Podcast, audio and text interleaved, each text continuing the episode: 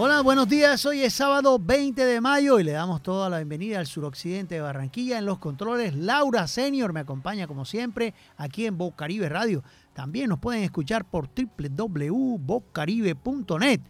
Me escriben aquí desde España. Sí, me pueden escuchar desde España. Simplemente tienen que ir al buscador y colocar www.radiogarden opción Barranquilla, lógicamente Bocaribe Radio. Todos los sábados estamos aquí en Magazine Comunitario Bocaribe Radio en los 89.6 del FM. Y estas son los titulares. Llegó a Colombia el canciller británico para hablar sobre la paz y reunirse con Petro. Preocupa la aprobación en bloque de artículos en la reforma a la salud, explicó la procuradora. Y en comisión séptima se aprobó que los médicos garanticen resultados en la salud de los pacientes. Presidente Petro insta al ELN a trabajar en serio en cese al fuego. El salsero Yuri Buenaventura hará un repaso a su repertorio en Miami.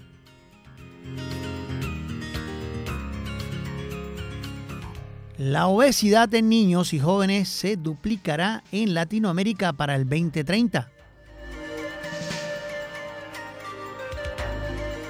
De fiesta el atletismo, Melanie Bolaño, oro en los 100 metros del suramericano sub-20.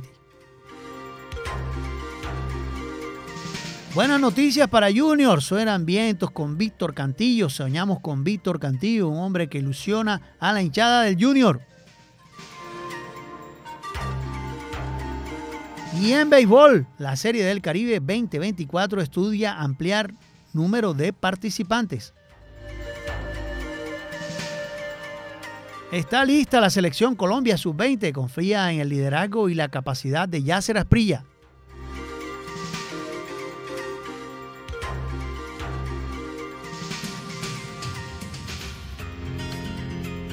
Llegó a Colombia el canciller británico para hablar sobre la paz y reunirse con Petro.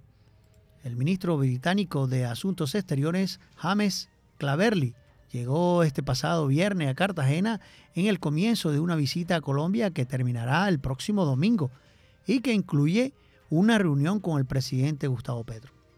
Estoy en Cartagena, Colombia, en mi primera visita a Latinoamérica. Estamos viendo la cooperación con Colombia. Me alegra mucho estar aquí, dijo Claverly, quien fue recibido en esta ciudad por el embajador británico en Colombia, George Hodgson. Claverly viajará hoy sábado en compañía de su homólogo colombiano Álvaro Leiva a San José del Guaviare, capital del selvático del departamento del Guaviare, situado en la zona de confluencia de la Amazonía con la Orinoquía. Al día siguiente, Claverly tiene previsto reunirse en Bogotá con el presidente Petro.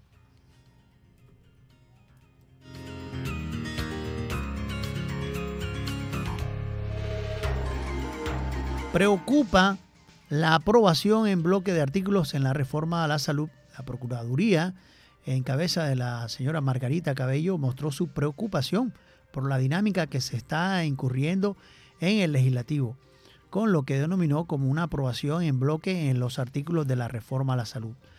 No se está debatiendo cuidadosamente el articulado, informó la jefe del Ministerio Público. La Procuraduría, la Procuradora Margarita Cabello Blanco destacó que esta práctica podrá impactar al sistema de manera negativa, por lo que es muy probable que además se pueda incluir en vicios de procedimiento que están establecidos en la ley quinta que regula el Congreso de la República. Como representante de los intereses de los ciudadanos se debe estar atento a ya que por el afán de aprobar de manera rápida los textos de esta reforma, se puede caer en el riesgo de no discutir con juicio de razón y con análisis profundo los diferentes textos del articulado. Va a impactar en el sistema y podemos caer en unos errores gravísimos por aprobar rápidamente, explicó la procuradora.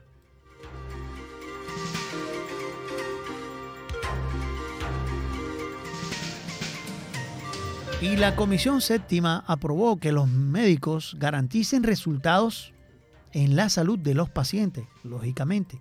La Asociación Colombiana de Sociedades Científicas y el exministro de Salud, Fernando Ruiz Gómez, criticaron fuertemente a la Comisión Séptima del Senado tras la aprobación del artículo 123 de la reforma a la salud.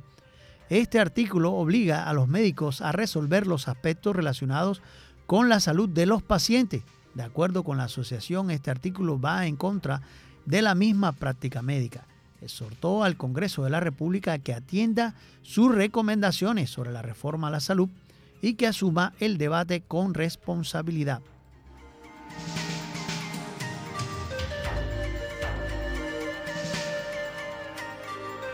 El presidente Pedro insta al ELN a trabajar en serio en un cese al fuego una invitación a la cúpula de la guerrilla del Ejército de Liberación Nacional a pactar en la brevedad un cese al fuego y de hostilidades, a iniciar un proceso de diálogo regional en el departamento de Nariño, formuló este sábado el presidente de la República, Gustavo Petro. Desde el municipio nariñense de Olay Herrera, sobre el litoral pacífico colombiano, el mandatario instó a esa guerrilla a trabajar en serio sobre un cese bilateral al fuego para que los colombianos se dejen de matar, al tiempo que se declaró dispuesto a otorgarle un estatus político a dicho grupo insurgente.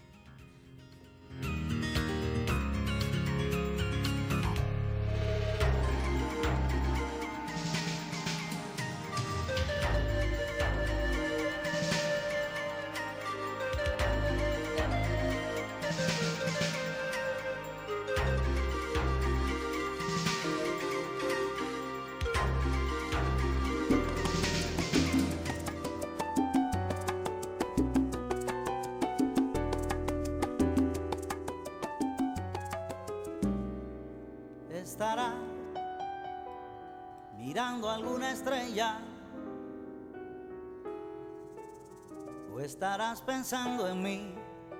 Tendrás hambre, tendrás frío. Amor, quiero estar contigo.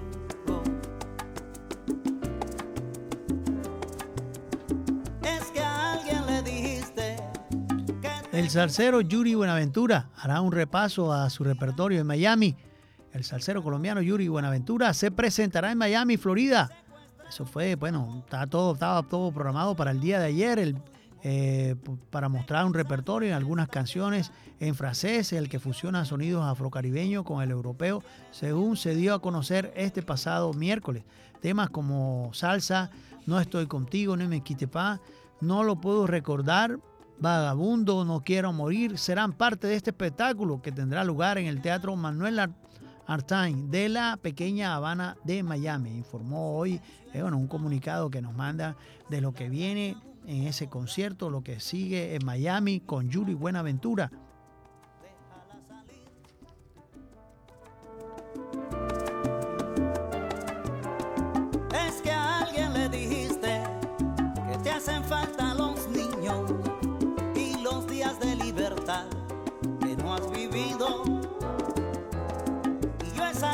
Por las calles soñando que podría encontrarte. La indiferencia o la barbarie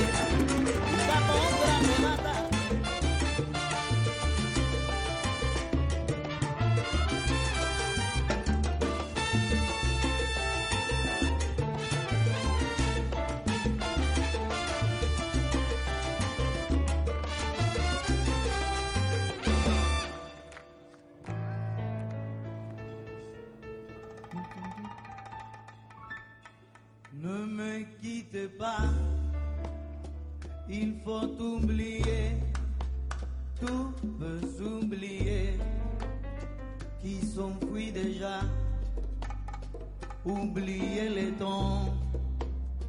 Des malentendus et les temps perdus, à savoir comment oublier ces heures qui tuaient parfois à du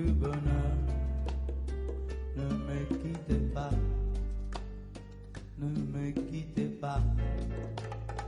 me Yuri llega, Yuri llega con buena energía, buena música, ganas de disfrutar con sus seguidores en la ciudad del sol. La salsa del artista colombiano se nutre de sus descubrimientos y sus encuentros musicales con grandes de la salsa y como fueron, bueno, y también de la música internacional como fue Paco de Lucía, James Brown, eh, Luis Armstrong, Sammy Davis. Y se ve también que ha pasado y ha escuchado lo de la salsa de la Fania All Star en Nueva York. Fue al servicio militar, decidió mudarse a París para el año 90. Ya era conocido como el salsero más exitoso en el país, puntualiza su agencia de prensa y publicidad. Fusión 4 Media.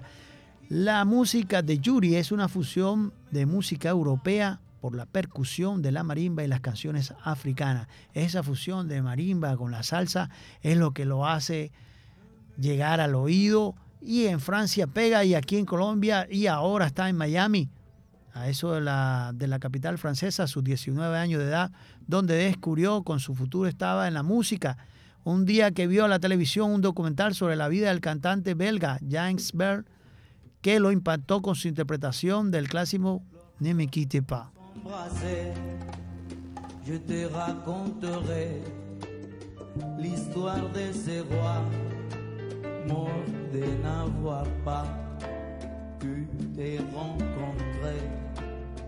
Ne me quitte pas, ne me quitte pas, ne me quitte pas. No te vayas más. Y una visión, otra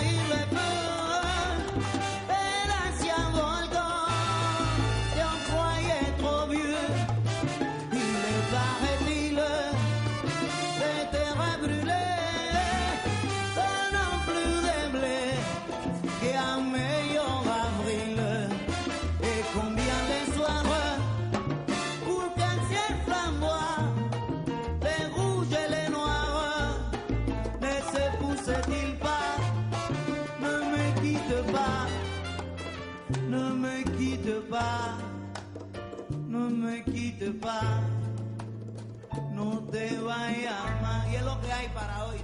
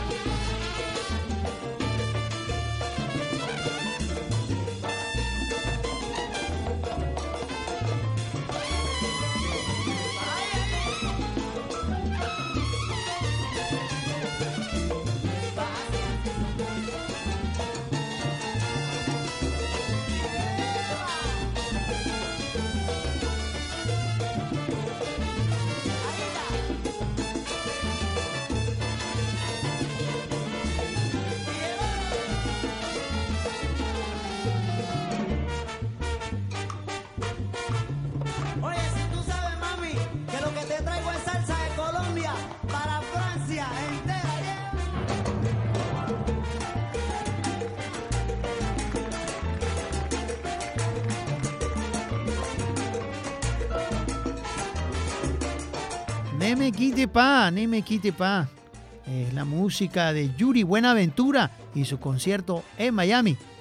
Seguimos aquí en Magazine Comunitario. La obesidad en niños y jóvenes se duplicará en Latinoamérica para el 2030. La prevalencia de la, obesidad, entre niños y adolescentes entre los 5 y 19 años de edad se duplicará para el 2030 en Latinoamérica. Según el estudio internacional de Action Things, que analiza a jóvenes de 10 países, incluido México, y que se presentará en el Congreso Europeo de Obesidad 2023.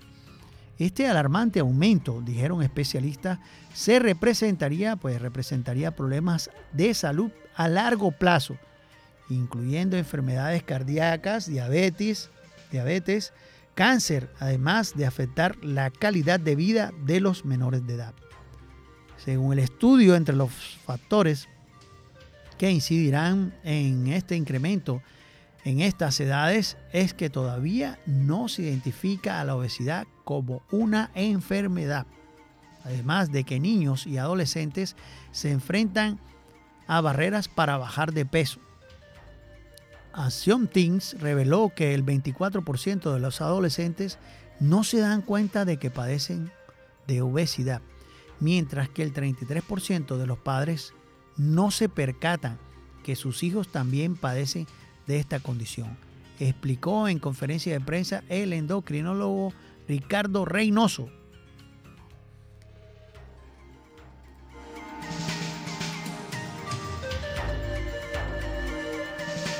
Hay una noticia buena para el atletismo. Melanie Bolaño, oro en los 100 metros del sudamericano sub-20. La atlanticense también ganó medalla de plata en relevo de 4 por 100. La atlanticense Melanie Bolaño le dio este pasado viernes a Colombia su medalla de oro en los 100 metros planos femeninos del Campeonato Sudamericano Sub-20 de Atletismo, que se celebra en Bogotá con la presencia de 13 países. Bolaño cronometró 11.53 segundos, superó a la brasileña eh, Victoria Soulin de Silva y Tainara Mains, quienes se impusieron en un tiempo de 11.62 y 11.70 respectivamente. La corredora que pertenece al programa de atleta apoyado de Indeportes Atlántico también ganó medalla de plata en el relevo 4 por 100 junto a las corredoras Marlet Ospino, Alessandra Murillo y Laura Martínez. Este cuarteto logró el bronce en el Mundial Sub-20 en Cali en el 2022. Pero ¿qué expresó la chica? Me sentí fuerte, gracias a Dios. Venía desde principios del año practicando este evento, mentalizándome y se pudo dar, dijo Melanie Bolaño al, al concluir la competencia. Felicitaciones, Melanie.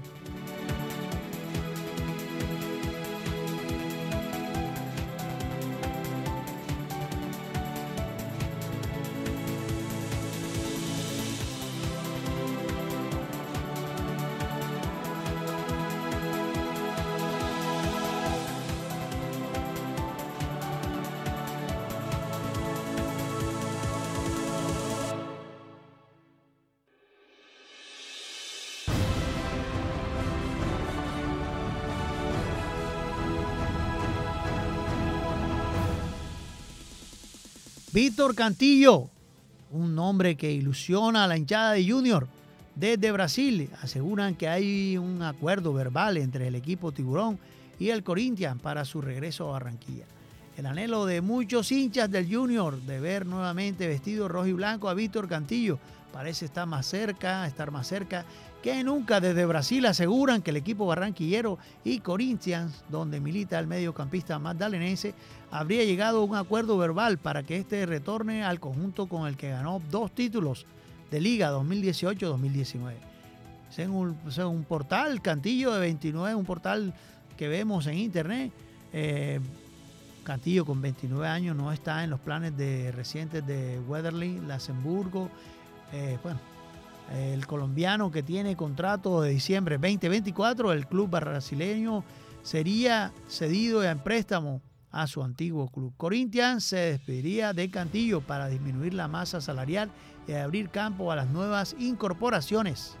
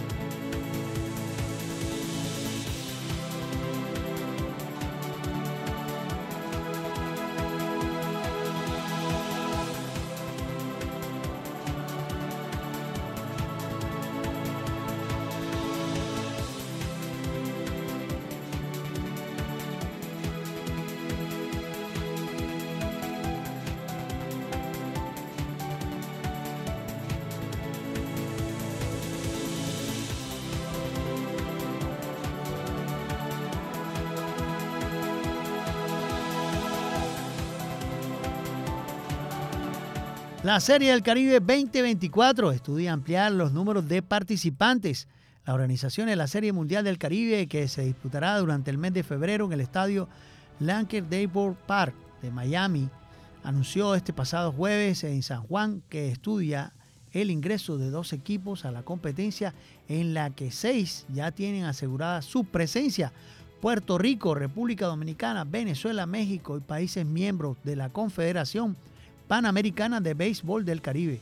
Disputarán el torneo con las nuevas con las novenas campeonas de sus ligas, así como la de Nicaragua y Curazao. En la edición del 2023, jugada en Venezuela, compitieron representantes de Puerto Rico, República Dominicana, Venezuela y México, más los de cuatro países invitados como fueron Panamá, Curazao, Cuba y Colombia las dos franquicias que pueden sumarse a la edición del 2024 debe proceder del Caribe y Norteamérica, anunció hoy la puertorriqueña Sara Loarte del comité organizador de la competencia y asesora de los Marlins de la Florida, equipo propietario del estadio donde se jugará la Serie del Caribe.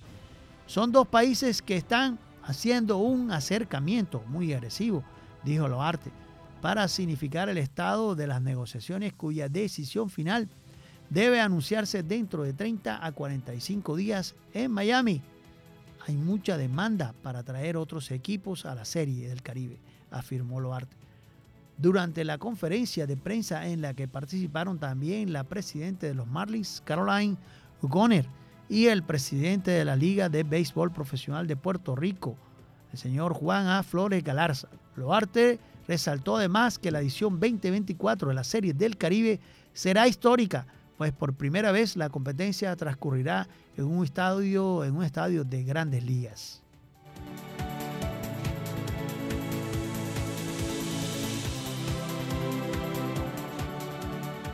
Todo listo, todo listo para que la selección Colombia confía y pues en el liderazgo y la capacidad de Yasser Asprilla, el centrocampista del Watford, aspira a llenar el vacío de John Hader Durán, quien no fue presentado por el Aston Villa, no fue prestado. La confirmación de que el artillero John Hader Durán del Aston Villa no iba a estar en el Mundial Sub-20 supuso un bajón para Colombia, que confiaba con tener su máxima figura en el torneo. Es por eso que el equipo Héctor Cárdenas deposita, bueno, el técnico deposita en el liderazgo y la confianza de Yasser Asprilla, Esperamos lo mejor de Yasser. Durante Durán tiene apenas 19 años y ha anotado 18 goles como, profesional, 10 en el Envigado y 8 en el Chicago Fire. Lo que llamó la atención de Aston Villa, a donde llegó en enero pasado y se ha ganado la confianza del técnico Unai Emery, que cuenta con él como principal alternativa del argentino Emiliano Buendía. Nuestra idea es que quede con nosotros, queremos trabajar con Él y que descanse cuando le digamos que descanse.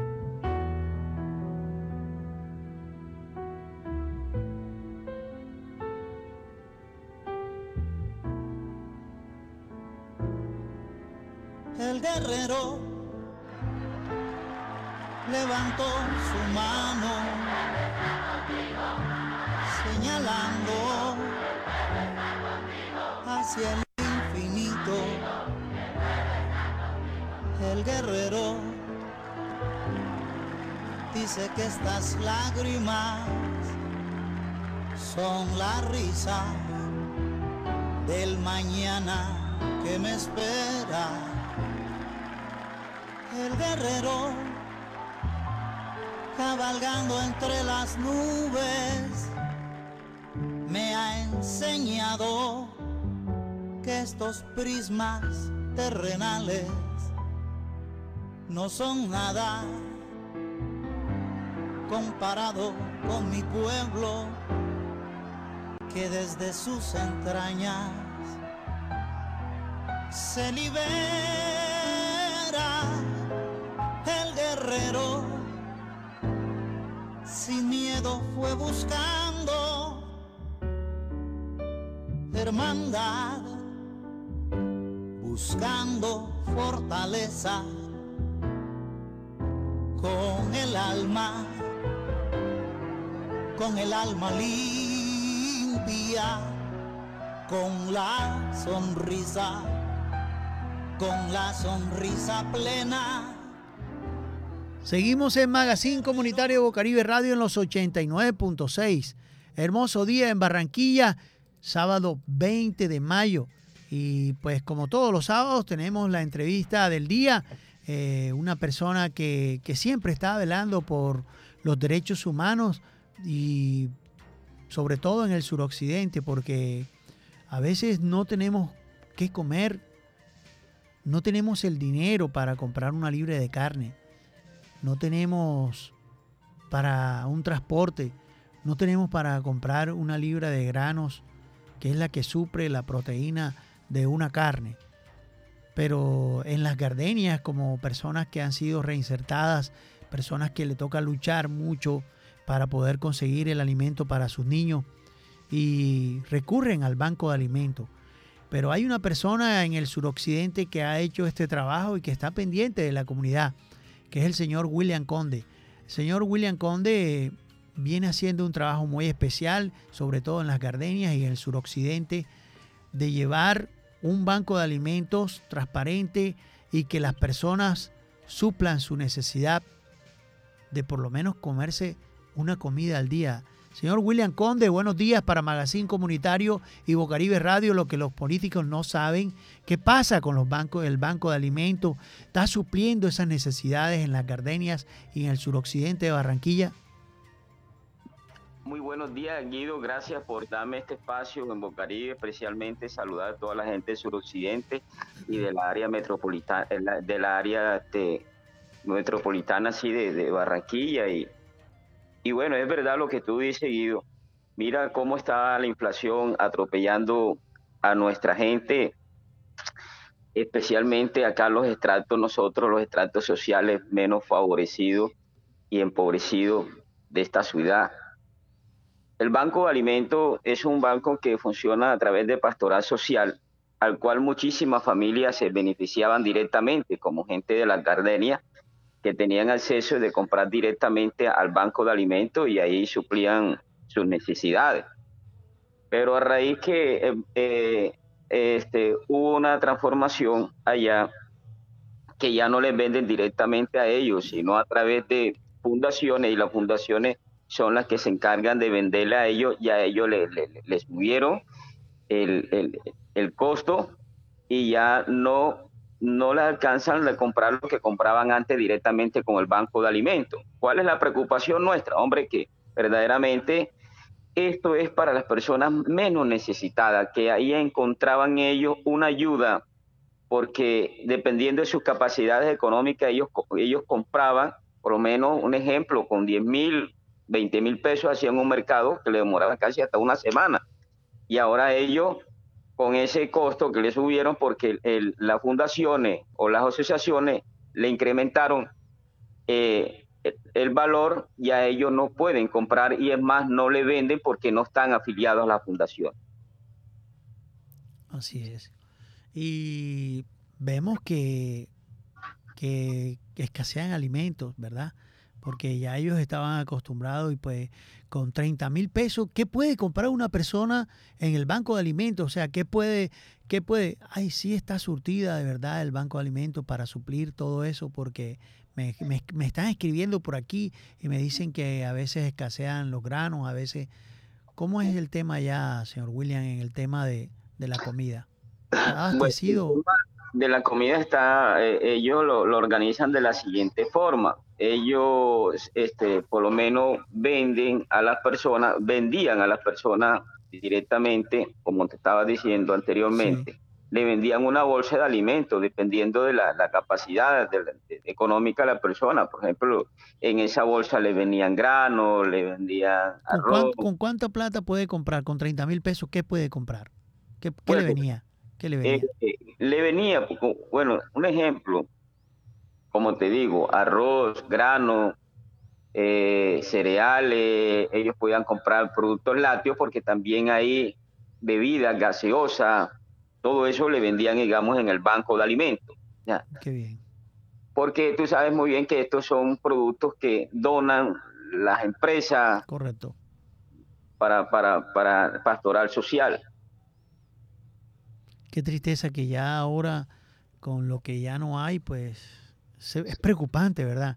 Es preocupante porque, porque ahora la necesidad va a ser mayor, ¿cierto? No sé, el llamado de atención, ¿qué se ha hecho para hablar, para que mejore esta, esta situación con Pastoral Social? Bueno, el llamado es que le hacemos, es que, mira, ¿qué vamos a hacer respecto? Y gracias que me está dando este espacio, es llamar a las comunidades de organizarnos, de hacer asociaciones de madres cabeza de hogar o crear fundaciones es que eso es respecto, bueno, eso es lo que lo están mandando, digamos, ahora a organizarlo respecto a eso, para nosotros tener mayores acceso a, a, esto y también al gobierno nacional.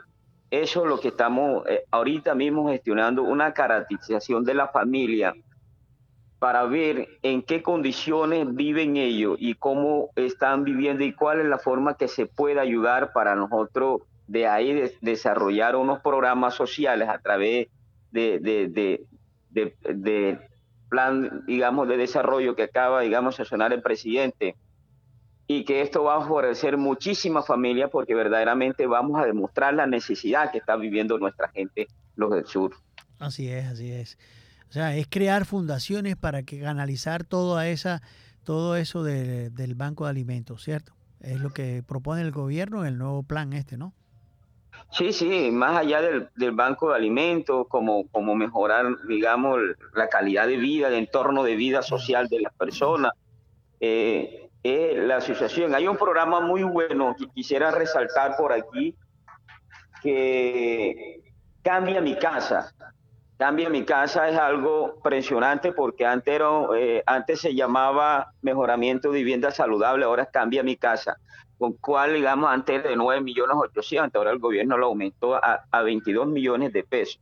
Pero ¿cómo tenemos que estar, el? Tenemos que estar organizados. Por eso te digo, es, es, es importante la caracterización de las familias para conocer las necesidades de ellos y cómo están viviendo. Y de verdad que este medio nos brinda y gracias que nos da estos espacios para hablarles a nuestras comunidades qué es lo que tenemos que hacer para que verdaderamente el beneficio llegue directamente a ellos y no sean engañados. Así es, así es. ¿Qué le dirías tú al alcalde hoy, señor William, como líder social, como persona que está preocupada por la alimentación del suroccidente de Barranquilla? ¿Qué le dirías al alcalde Pumarejo? Ya estos micrófonos, pues los tienes aquí y va a llegar esta grabación a un chat especial de prensa de mis compañeros de la región Caribe y lógicamente que tiene que estar, eh, va a escuchar la persona de prensa que es el puente con el alcalde de Barranquilla. ¿Qué le dirías al alcalde?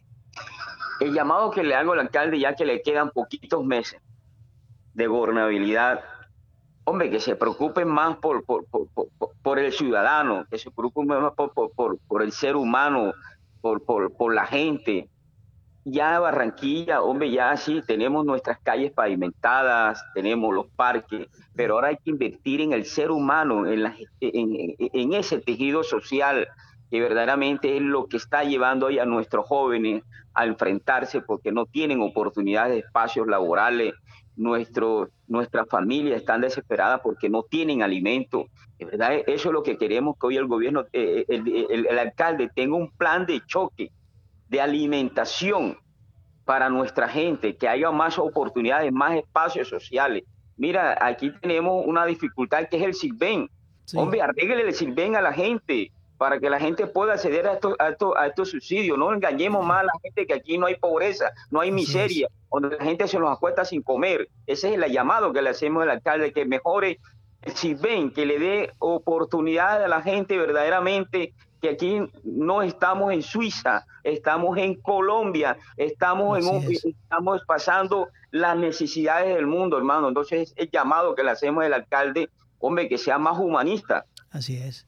Así es. Gracias, William, por estar siempre con Bocaribe Radio y Magazine Comunitario todos los sábados, pues Aquí los micrófonos están abiertos para ustedes, las personas de la comunidad, como usted es un líder social, una persona que se preocupa por los derechos humanos, porque muy pocos hacen esa labor social, muy poquito. Gracias, señor William, y esta es su casa, siempre aquí en Magazine Comunitario Bocaribe Radio. Gracias, Guido. Un abrazo para ti y para toda mi gente del suroccidente de Barranquilla. Feliz día, hermano. Gracias, buen día.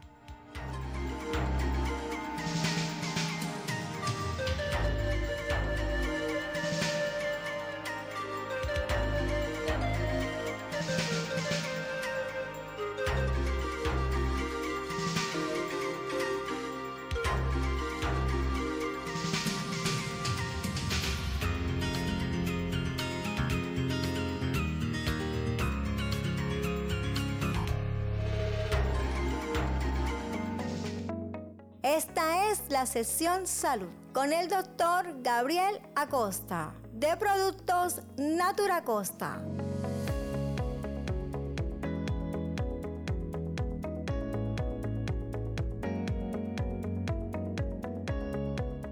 Seguimos en Magazine Comunitario en la sesión salud. Eh, no está el doctor Gabriel Acosta por, por problemas de, digamos, de trabajo y de compromisos.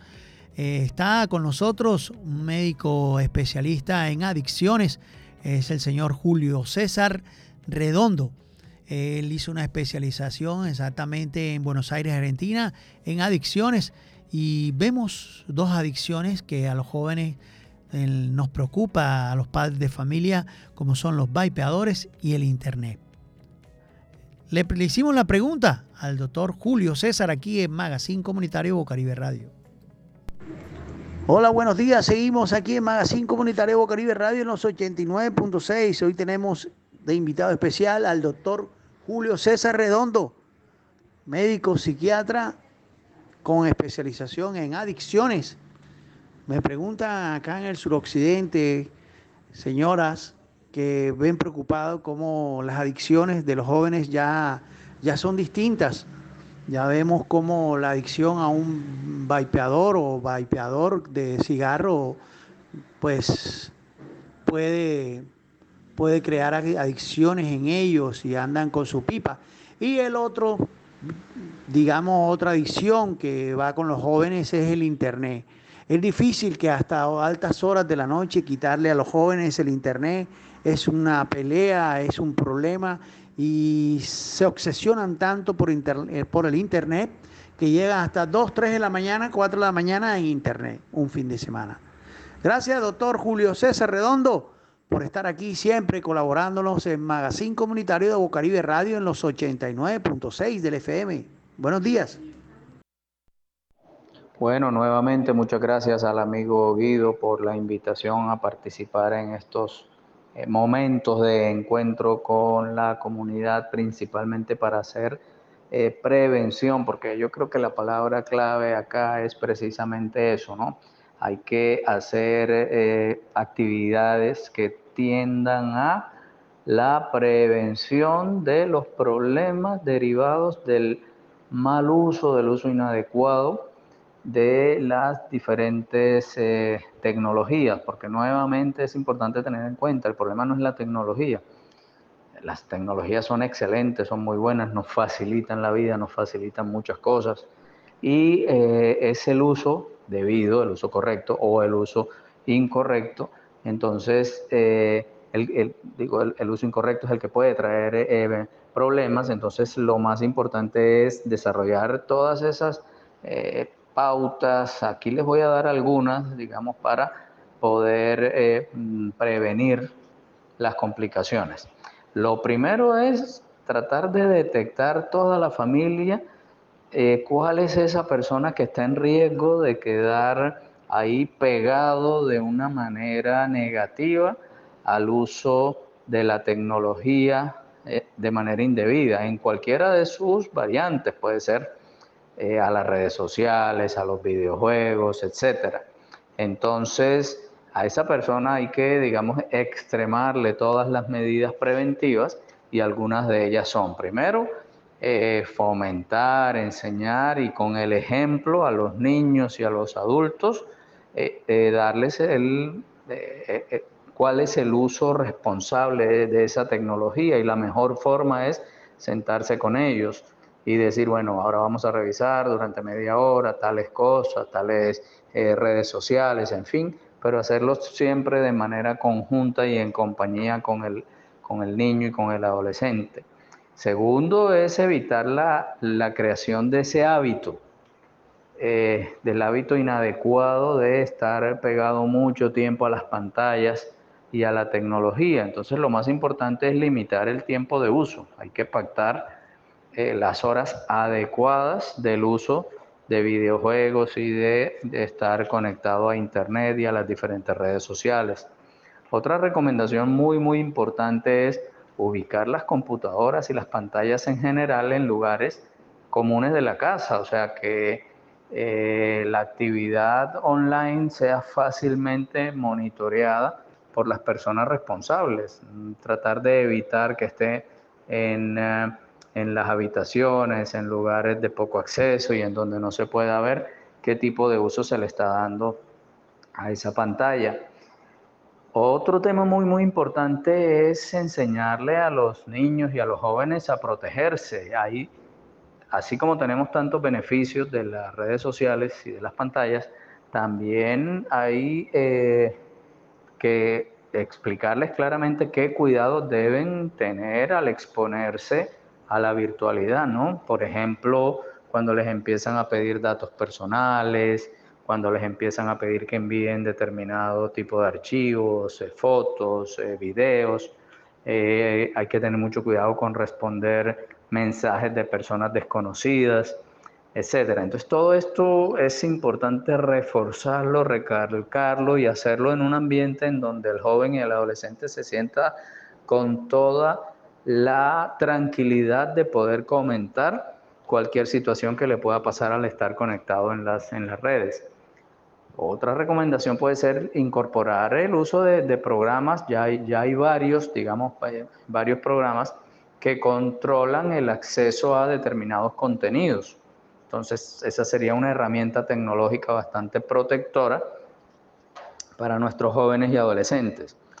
Y sin duda, desde el punto de vista preventivo, eh, incentivar eh, actividades al tiempo libre, eh, como la lectura, el arte, la música, los deportes, todas esas son actividades preventivas para tratar de que nuestros jóvenes y adolescentes aprovechen de la mejor manera posible su tiempo libre, que no tenga que ver necesariamente con el contacto con, con pantallas y con redes sociales. Eh, de igual forma, fomentar las relaciones sociales y estimular todas las actividades en equipo. Acá es importante que, si le gusta eh, algún tipo de actividad grupal y que sea eh, protectora y benéfica, pues tratar de fomentarles este tipo de actividades. Igualmente potenciar la vida familiar con actividades de tipo recreativo, con salidas, con programas con amigos y con personas que que colaboren con la formación del, joven y del, adolescente, del niño. Eh, como les decía ahorita, es muy importante y esto siempre hay que recalcarlo, estimular la comunicación y el diálogo al interior de la propia familia. Otra labor muy importante la tienen también los educadores, ¿no? Que deben pues ayudar a los niños y adolescentes a, a desarrollar y a mejorar todas las habilidades de comunicación sin necesidad de que tengas aparatos tecnológicos de por medio. La idea es que puedan ser capaces de hacer una presentación o alguna, alguna em, actividad en donde tengan contacto con pares sin necesidad de la utilización de la tecnología. Eh, detectar signos de alarma y buscar eh, tratamiento precoz, esto es muy importante. Si ya definitivamente se está detectando que hay algún problema de interacción, pues buscar ayuda, ¿no? Con consultas a tiempo para tratar de, orientar a todos nuestros jóvenes. Y pues, como siempre y en todas las áreas de la, medicina, pues el mejor eh, tratamiento siempre es la prevención y evitar el, el contacto con esas situaciones potencialmente dañinas. Compartir algo de mi experiencia con la eh, comunidad. A ver, eh, yo me voy a permitir, digamos, dividir esta primera pregunta en dos partes porque me parece muy, muy importante poder eh, puntualizar y profundizar un poco en, el tema del uso del cigarrillo electrónico o el vapeo y, y, en el tema de las adicciones a otras tecnologías. Y no porque estén separados, todo lo contrario, con alguna frecuencia van íntimamente ligadas, sino porque son dos capítulos bien interesantes de la psiquiatría y en particular del tema de las adicciones. Entonces comencemos eh, primero por el tema de los vapeadores. Uno es que son muy muy populares entre los adolescentes entre los adultos jóvenes por múltiples motivos, pero algunos de esos motivos son primero porque tienen una publicidad muy atractiva, precisamente hablando de las tecnologías en internet y en otros medios, existe mucha publicidad muy atractiva para ellos. Eh, otro eh, em, factor muy importante es la variedad de presentaciones y la variedad de sabores que tienen estos cigarrillos electrónicos. Y otro eh, muy, muy importante es la falsa creencia de que son más seguros y que no hacen daño.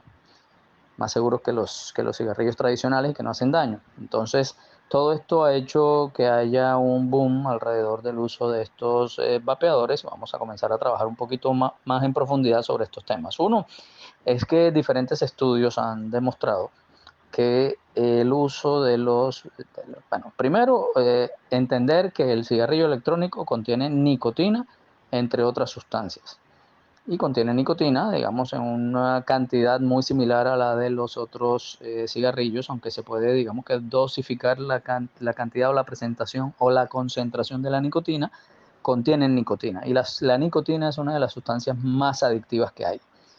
Está entre el, el, el, top de las sustancias eh, más adictivas. Entonces, ¿contienen nicotina? Sí. Además, contienen... Eh, otra serie de productos como consecuencia de la combustión, del calentamiento que utilizan, porque son unos cigarrillos que contienen eh, unas pilas que producen el calentamiento de la sustancia, entonces al calentarse producen otra serie de, de sustancias que también pueden ser cancerígenas o se pueden producir cáncer y también son tóxicas, muy similar a los del al, cigarrillo tradicional. Entonces, esto es importante eh, tenerlo presente porque hay eh, riesgo de que quienes usan el cigarrillo electrónico o que vapen también se vuelvan adictos al cigarrillo eh, tradicional o incluso hay algunos estudios que demuestran que el, el, vapeo es la puerta de entrada para el consumo de otras sustancias porque activa igual el sistema que tenemos dentro del cerebro que busca el placer y produce una liberación de una sustancia que eh, se asocia muchísimo a esa sensación de bienestar y eso predispone a que se asocie este consumo de los cigarrillos electrónicos con el consumo de otro tipo de, de sustancias. A esto también tenemos que sumarle que la nicotina como tal no solamente produce esta eh, gran adicción, sino que también produce alteraciones a nivel de otras funciones del cerebro, tales como la atención, como el aprendizaje e incluso problemas para controlar los impulsos. En ese orden de ideas, si la pregunta puntual es si los vapeadores pueden producir adicción, la respuesta es que sí. Sí pueden producir adicción y hay que tener eh, mucho cuidado con ellos. Y lo otro es que, porque algunas personas lo utilizan como un método para dejar de fumar cigarrillo. Y eh, eh, lastimosamente hay que informar, que quede claro, hay varios, varias sustancias y varios métodos aprobados para dejar de fumar, entre los cuales no están incluidos los vapeadores. O sea, no es el cigarrillo electrónico no es uno de los mecanismos aprobados para dejar de fumar. un capítulo fascinante del tema de las adicciones, porque sin duda las primeras adicciones que fueron estudiadas y que siguen siendo muy estudiadas son las adicciones a sustancias psicoactivas. Pero en la práctica eh, de la psiquiatría se empezó a ver que había determinados comportamientos con algunas características muy similares a las adicciones a sustancias psicoactivas. Y entre esas características tenemos la alteración de la funcionalidad. a la persona le cambia radicalmente su funcionamiento diario, se, la urgencia o ese anhelo de consumir, igual que de consumir sustancias, en el caso de las tecnologías, equivaldría a esa urgencia o ese anhelo de estar conectado. Y la sensación de pérdida de control ante las mismas. Aquí hay un factor que es muy, muy importante tener en cuenta y es el factor tiempo, entre todos los factores que influyen el factor tiempo. Esto es claro porque sin duda las pantallas, llámese pantallas de celular, pantallas de tablet, pantallas de televisor, pantallas de computador, en fin, tienen eh, eh, una capacidad para hacer que las personas cada vez eh, utilicen mayor tiempo y que pierdan esa capacidad para contabilizar el tiempo. De hecho, lo minimizan, lo niegan y lo minimizan con muchísima, muchísima frecuencia. Pero eso a su vez va afectando la calidad de vida porque altera el sueño, altera la alimentación, altera la interacción social, produce mucha tendencia al aislamiento, etc. Entonces, uno, las adicciones a sustancias, eh, se comportan muy similares a las adicciones, a comportamientos. Pero bien, aquí salta entonces una pregunta y es, ¿a qué tipo de comportamiento nos referimos cuando hablamos de adicciones? Y son múltiples y son, digamos, casi que tan variados como los mismos comportamientos humanos. Pero acá les voy a mencionar, digamos, algunas de las más comunes, de las más frecuentes, como serían las adicciones al juego, las adicciones a las compras, la adicción al trabajo, la adicción al ejercicio, la adicción a la comida, la adicción al sexo, la adicción a relaciones eh, románticas, a, relaciones vinculares, digamos, y eh, dejé de última, pero realmente es de, las más frecuentes, las, la adicción al, Internet, pero a, a su vez este abanico de, adicciones se va ampliando. Cuando hablamos de Internet, hablamos de un mundo muy grande en donde a su vez podemos subdividirlo en adicciones a chats, a mails, a redes sociales, a juegos, a videojuegos, a las diferentes aplicaciones, a entrar en diferentes navegadores. Entonces hay multiplicidad de factores que pueden determinar estas, estas adicciones. Ahora, sin duda, estamos en la era de la tecnología. las tecnologías como tal son bastante buenas, nos facilitan, si no todo, gran parte de nuestras actividades diarias y bien utilizadas eh, nos dan muchísima calidad de vida. El tema es cuando se empieza a abusar de ella, se hace un uso indebido, se pasa al abuso y se pasa a la dependencia de las mismas donde precisamente se rota a que ya no nos producen, eh, no nos aumentan la calidad de vida, sino que por el contrario producen un deterioro en las mismas. Ahora siento que me invade la angustia y la soledad me hace falta, mucha falta, yo no te he podido encontrar.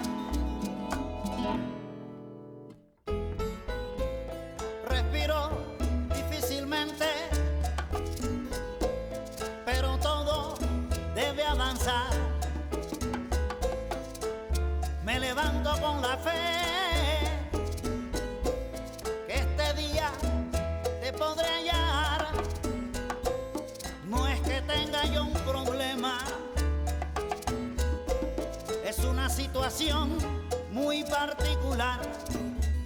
Anoche salí de Bohemia. Seguimos en Magazine Comunitario Bocaribe Radio en los 89.6.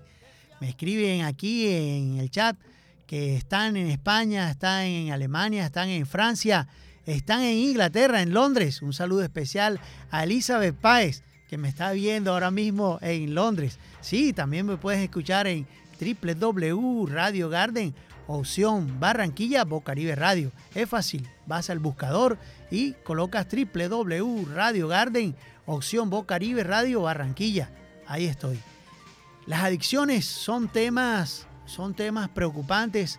Dentro de eso está el vapeador. El vapeador, el cigarro electrónico, produce adicciones y puede ocasionar problemas de salud fuertísimos, sobre todo en pulmones y en el sistema, el sistema digamos olímpico, la persona también pierde mucho la atención. Y también vemos que el internet nos, nos puede producir niños o nos puede llevar a tener niños más obesos. Hemos visto como, como una entidad importante viene haciendo estudios sobre la obesidad en jóvenes y adolescentes. Y es el Internet, hace parte de, esa culpa porque están más sedentarios. Antes jugábamos una pelota de trapo, nos íbamos a, a jugar, nos íbamos a correr todo el día. Y eso era alegría. Ahora el joven, lo alegre del joven es el internet, es el vapeador. Ojo con estas adicciones. Ojo, señor padre de familia de suroccidente, si me está escuchando en este momento, mucho cuidado con las adicciones del Internet. Este fue el Magazine Comunitario para invitarlos para el próximo sábado aquí en Magazine Comunitario. También me pueden escuchar por www.bocaribe.net o si está fuera del país en Radio Garden, opción Barranquilla, Bocaribe Radio. ¡Feliz sábado!